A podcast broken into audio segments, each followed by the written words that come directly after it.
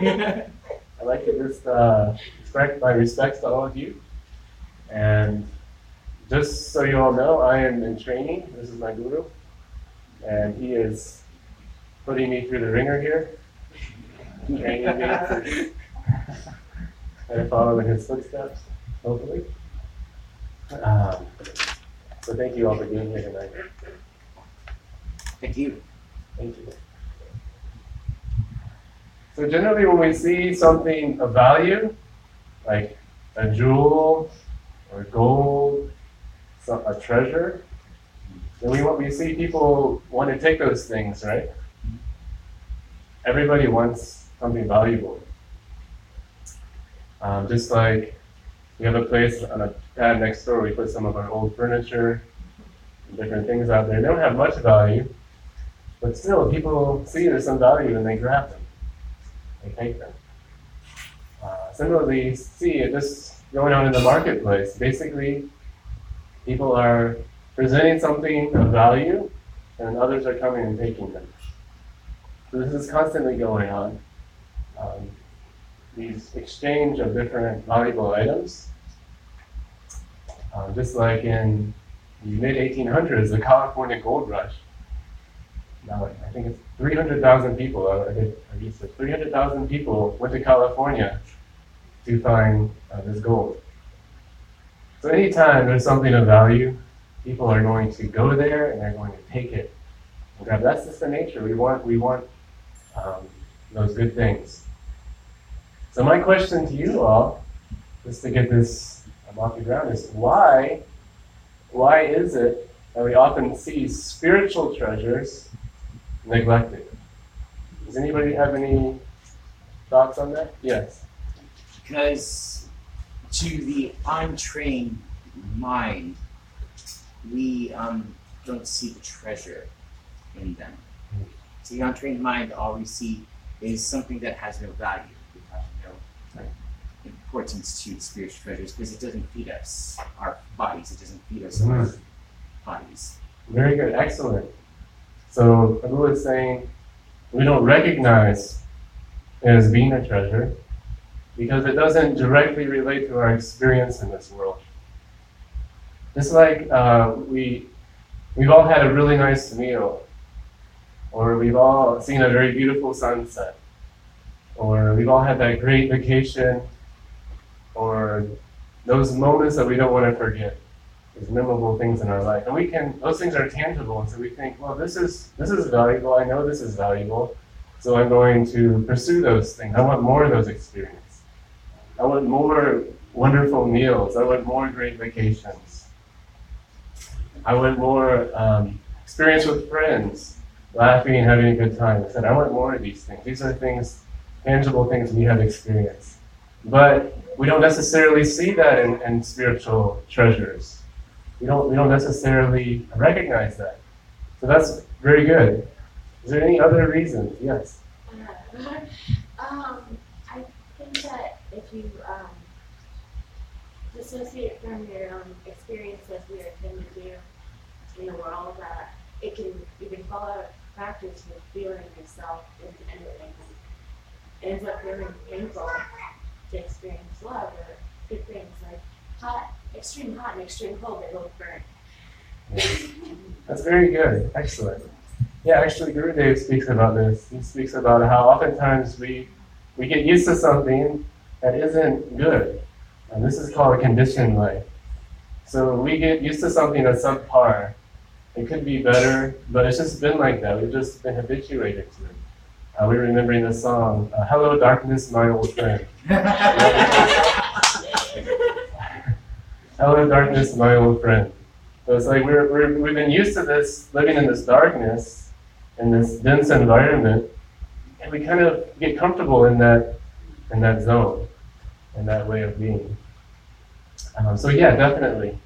That's definitely a really good point. And then we're kind of almost afraid to go into the light. We're afraid to do something good for ourselves, to experience something that's actually intrinsically good. Yeah. Then you wake up and you're like the sun is up. Right, yeah. Yeah, it's like, you know, all night. It, it says in the Bhagavad Gita, this time of day for a self realized person is time of night. for those who are materialistic, and vice versa. Yes. It's because comfort is what makes us numb. Comfort is the great destroyer. Comfort keeps us from experiencing life at its best, and that includes, most importantly, the spiritual um, gifts that are surrounding us all over the place. Yeah, it's a good point because we're on a progressive journey, and so we have to be pushed to reach a state of um, awakening of the bliss of the soul.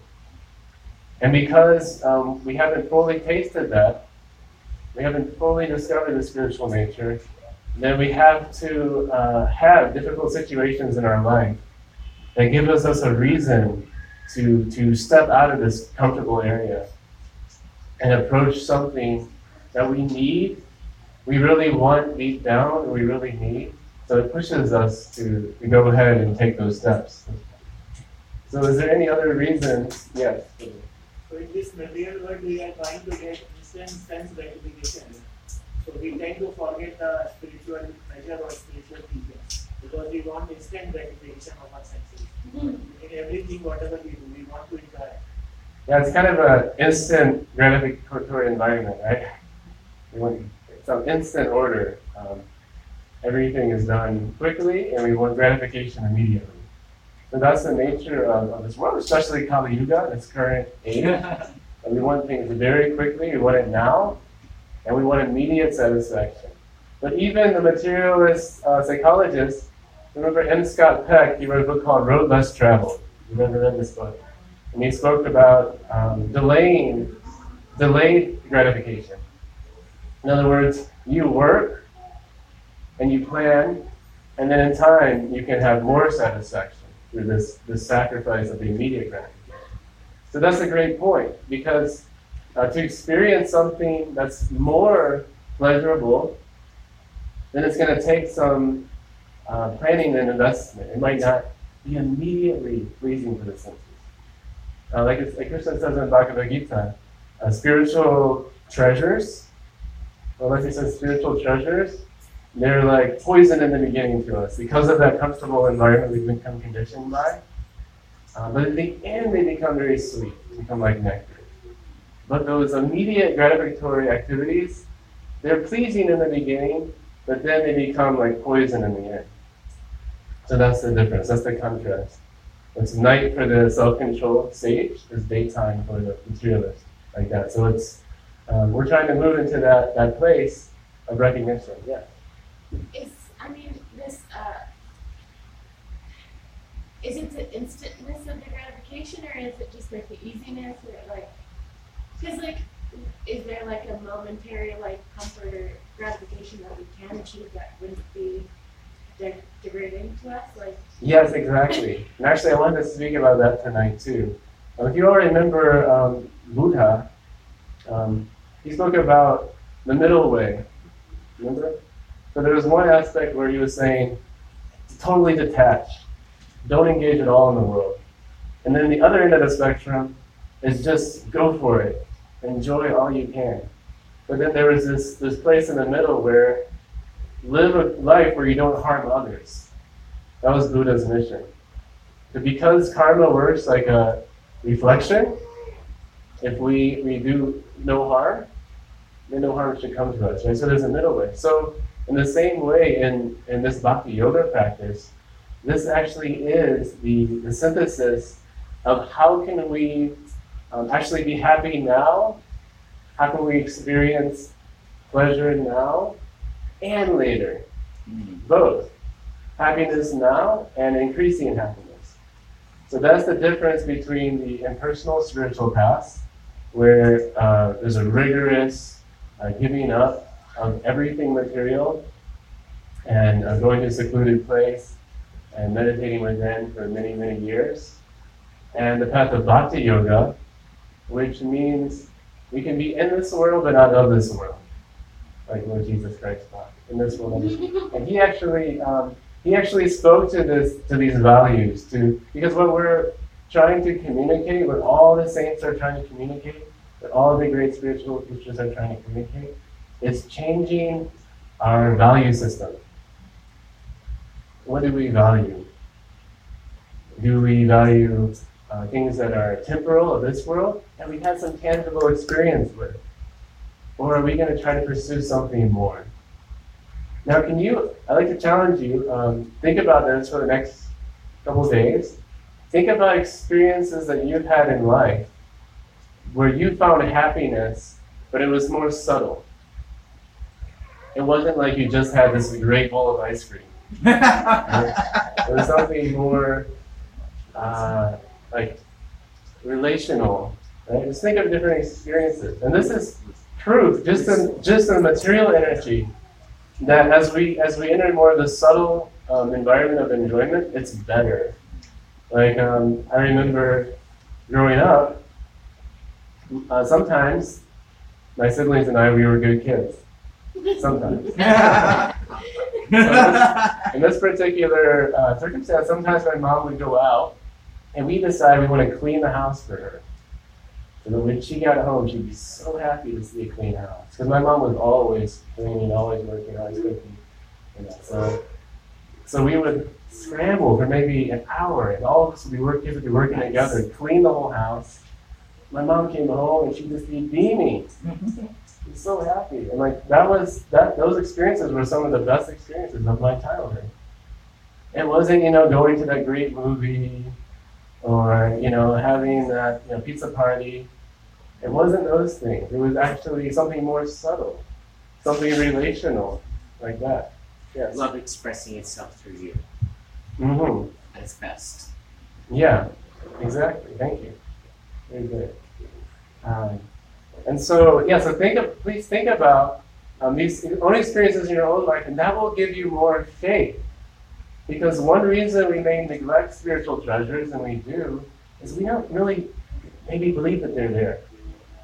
You know, we may not really think that they actually exist and actually can experience these things. And, and so these give us some proof um, that the subtler experience is better, makes us more happy, more blissful. And the most subtle experience is the one of the soul.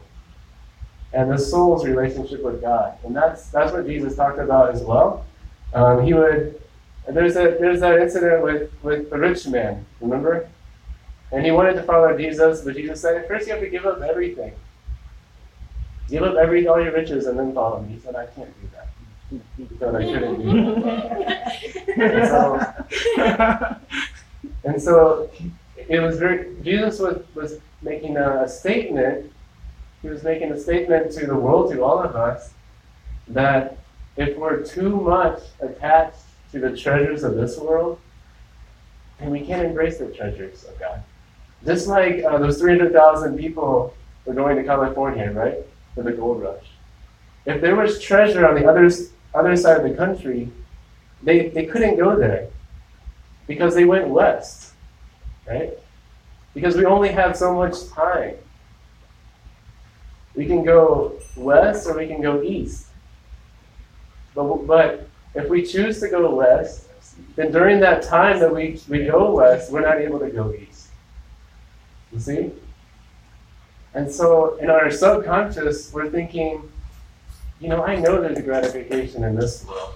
I've tasted happiness in this world, so I'm not going to use my time to go within. Although the saints say to go within, although all the spiritual teachers say go, go within, although we've had experiences, subtle experiences of our own that give us more happiness than sense gratification. But still, we have more faith in this world. And so our value system is, is misguided because we haven't recognized, like, like he was he was saying, this Lou was saying, we haven't recognized that the treasures of this world are, let's see, I, I wrote down a quote. This is from Matthew in the Bible. I'm using different biblical text. Nice. Westerners are more in tune with uh, Jesus' pure teachings, which are wonderful, which are perfect, completely Vedic, completely in line with Vedic culture and Bhakti Yoga. So he says, Lay not up for yourselves treasures upon earth, where moth and rust doth corrupt, and where thieves break through and steal. But lay up for yourselves treasures in heaven. And that means in the kingdom of God, being with God. Where neither moth nor rust doth corrupt, and where thieves do not break through nor steal. So no matter what we build in this world, um, it's on a on a foundation of sand. It will be washed away by the waves of time. Everything. Um, a hundred years from now, none of us will be here. Every single living entity on this planet will be somewhere else. A different, a different body, maybe a different planet. And so, where do we want to be? And that's what these these uh, these Bhakti Yoga texts are, are pushing us to do. Is where do we want to be? Where do we want to go? Because Krishna, um, the Supreme Lord, who is witnessing our desires within our heart, He's simply allowing us to go where we want. He's allowing us to embrace the treasures that we desire.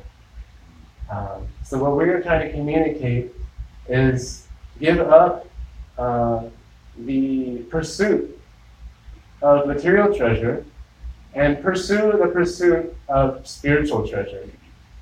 No, don't neglect any anymore the spiritual treasure because the spiritual treasure is pure and perfect.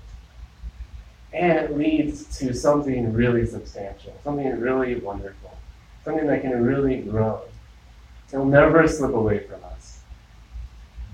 The spiritual treasure will uh, become and manifest like a beautiful flower as described in the, in the Bhakti text. Like a beautiful flower, go to the spiritual kingdom of God and rest at the lotus feet of God, of Krishna. So that, that is the nature of the unfurling of our spiritual nature, and that's available for us. And the Bhakti Yoga texts are describing where does this treasure lie? Because if you want a treasure, you have to know where it is, right? So where does this treasure lie? This treasure, it only lies in one place. So please uh, remember where this treasure lies. And it lies in the hearts of those who know and love God. It's the only place in existence where this treasure lies. Um, besides that, we have the material energy working.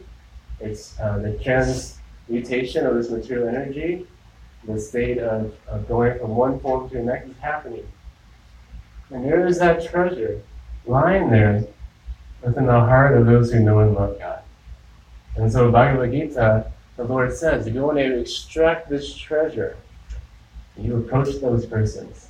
Find persons who know and love Krishna, who know and love God as a person. And inquire from them. Say, hey, can you please explain to me about Krishna? Can you please explain God to me? Yeah. What do you mean God as a person? I'm Christian background. I don't know exactly. Well, there's three features of God. So one is his energies, and one is um, that he's with you, always with every living entity in the heart. Similar to the Holy Spirit. Holy Spirit, right? Yeah. And then the third way is that he is uh, eternally uh, manifested as a, as a person, uh, where we can have an exchange with God. Just like we have bodies, and therefore we can have personal exchange. In the same way, this is a shadow reflection. This material world is a shadow reflection of the spiritual world. So in the spiritual world, the kingdom of God, Jesus talked about, as Jesus said, we can sit at the right hand of the Father, right? It's very personal, very personal description. It says, I will be there, my God and your God, my Father and your Father. We will be there with, with our Father in heaven. So he spoke about this, this personal exchange with God, and it's the highest exchange. Yeah. I guess when, when Christians talk about God as a person, they mean literally Jesus and not like anything else. Like they mean the person Jesus, that's it. I guess I mean, do you mean like a person or do you mean like persons, people, a person? You know, like, There's a supreme person, the Yeah. supreme source of, of everyone, and then there's the, the separate parts and parcels persons. So we're, we're all individuals, uh, but yet we're one. So it's this oneness and difference. okay. So Jesus is, a, is a, the Son of God. Yeah. And so they talk about in the Christian tradition the Trinity, Yeah, yeah. right? So you have God the Father, you have the source or Krishna. Like Krishna says in Bhagavad Gita, he says, I am the source of all of you. I am your, your father. I'm your supreme father. He says in Bhagavad Gita. Yeah. He's actually saying that. Um, And so you have the Father, then you have the Son, and the Son, the good Son. We're all children of God, right? The good Son is totally aligned with the Father. Therefore, the message of the Son is the same as the Father. The Son is saying, surrender to our Father in heaven. Uh, serve that Lord. Go be with that Lord. And, and the Son is saying the same thing. So they both have the same message. Krishna saying in Bhagavad Gita, come back to me. Yeah. And then the pure devotee, they're saying, go back to Krishna. And they're saying the exact same thing. so, So- yeah, it's like telling a kid to run toward their parents. Yeah, exactly. The park or something. Yeah, that's excellent analogy. Yeah. And that's where the love and safety is uh, with, the, with the parent. Um, so I'd like to pause here if there's any questions or discussion about these points. Yes, Rudy. I really like your analogy of uh, gold rush. It was established that something very valuable was in California, Eureka. And so everybody took off to get it. And uh, it's kind of like there, sometimes we see there seems to be the dawning of a spiritual uh, rush, the gold rush, or rush towards spiritual life. But what a lot of people don't really know is that there were a lot, a lot of people who made a lot of money selling people who went to California fool's gold. Because they didn't know, they'd never seen real gold. And fool's gold appears like gold. So they were cheating. They were saying, oh, here's what you're looking for. You see? So they didn't have any, anyone telling them, no, no, don't buy that. That's not the real thing. That's not what you came all this for. You know? So is that same thing applying to spiritual, the spiritual rush as well? So we get we get these tip offs. Just like if you right, if you know there's a good investment, some people uh, they do trading through, through invest, investments, and they get tipped off. They say, "Oh, this this stock is going to skyrocket," so everybody rushes towards that and buys that. So in the same way, uh, great souls, uh, great spiritual teachers. Um, there's one here, great Jivananda Prabhu. He he'll give you inside information.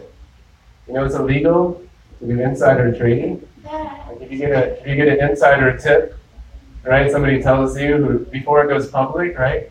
Oh, this the stock's going to go up, and then you buy it. That's illegal, right? Well, in spiritual life, it's not like that. In spiritual life, you actually can get insider trading tips. So you have the great souls that are saying they're tipping you off. Hey, there's some amazing treasures here. You should get in on this. You know, you're gonna really, you're gonna cash out. You're, you're gonna, you're gonna do big. And so it's exactly like that. It's a wonderful analogy. Thank you, Judy, um, about how we can get this evidence and then just think, you know, maybe we haven't experienced God the way we want to. Maybe we haven't had these little drops of spiritual bliss arise up within our soul. Maybe we have, maybe we haven't. But the idea is, is to recognize the qualities in the saintly person and see the blissful experience that, that the saints have. And say, oh, they have this, this is possible. Now I want this. And the thing is, uh, today more than ever, this treasure is readily available. It's at the cheapest price um, in any time in history because the Lord came through his holy names, his sacred names. There's uh, one, one verse, is Golo Kera Premadana Sri Harinam Sankirtan. So this means that Krishna came from the spiritual world to us in the form of his names. And it's Prema Dana, and that means the treasure of divine love. That means within these names is a treasure of divine love. And so, through this bhakti yoga practice in this very dense, dark Kali Yuga, the light of Krishna's name has come to this world. And so, all the great souls are saying, Take this treasure. Don't miss this opportunity.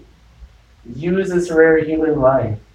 Take the holy names of Krishna, vibrate them on your tongue, and therefore associate with God and awaken your spiritual bliss. Because you know something's valuable when you never lose that. If you have something you're going to lose, immediately you should know this doesn't have any value. Yes. Um, uh, um, I'm sure this is, since I'm still reading it, is um, Krishna considered, is Krishna ultimate God compared to in other pathways where there are like different hierarchies, like you say, is considered the sun? Is it considered there is no greater In Krishna? Krishna contains everything. So Krishna um, is the original source of all expansion. See, God, God is one, right? God is one. We are all part of God.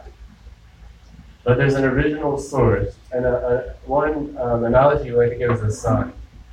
The sun is the source of all the light. Right? All the photons of light, the innumerable photons, the sun rays are different than the than the sun globe, yet they're one. Right? They're one and different. So Krishna is like the sun globe, and we're like the photons of light.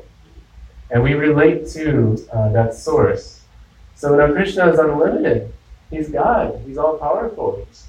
So he can he can expand. He can expand to be with every single person, and he can relate with every single person perfectly.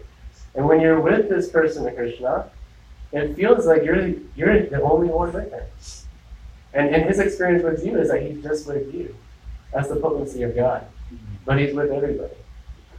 So yes, Krishna is the the, the source and, and, and the container of everything in existence. Yes. And he's he's ready to uh, reestablish these relationships as long as we start taking steps towards him. He's very eager to, um, to recognize that. Uh, Srila Prabhupada, uh, he taught, he said, we should, we should act in such a way um, that God wants to see us. Right?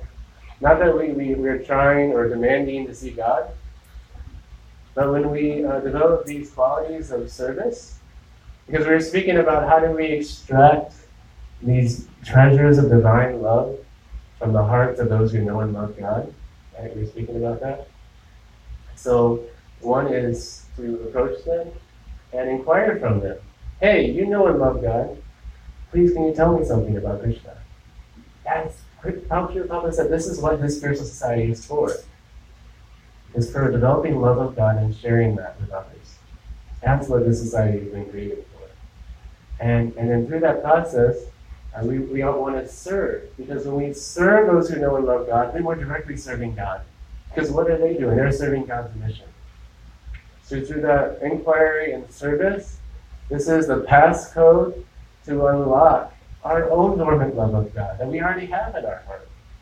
So the treasure is there, which is just awakening that. Awakening that love of the soul. And that's what this process is for. Okay, so a little overtime. I want to thank you all so much for being here. And please join us in our chanting, and we're going to have a wonderful meal afterwards. Hare Krishna.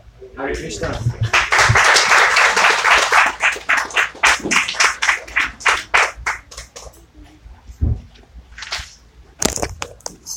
Thank you Thank you for your nice contribution. Well. That's great.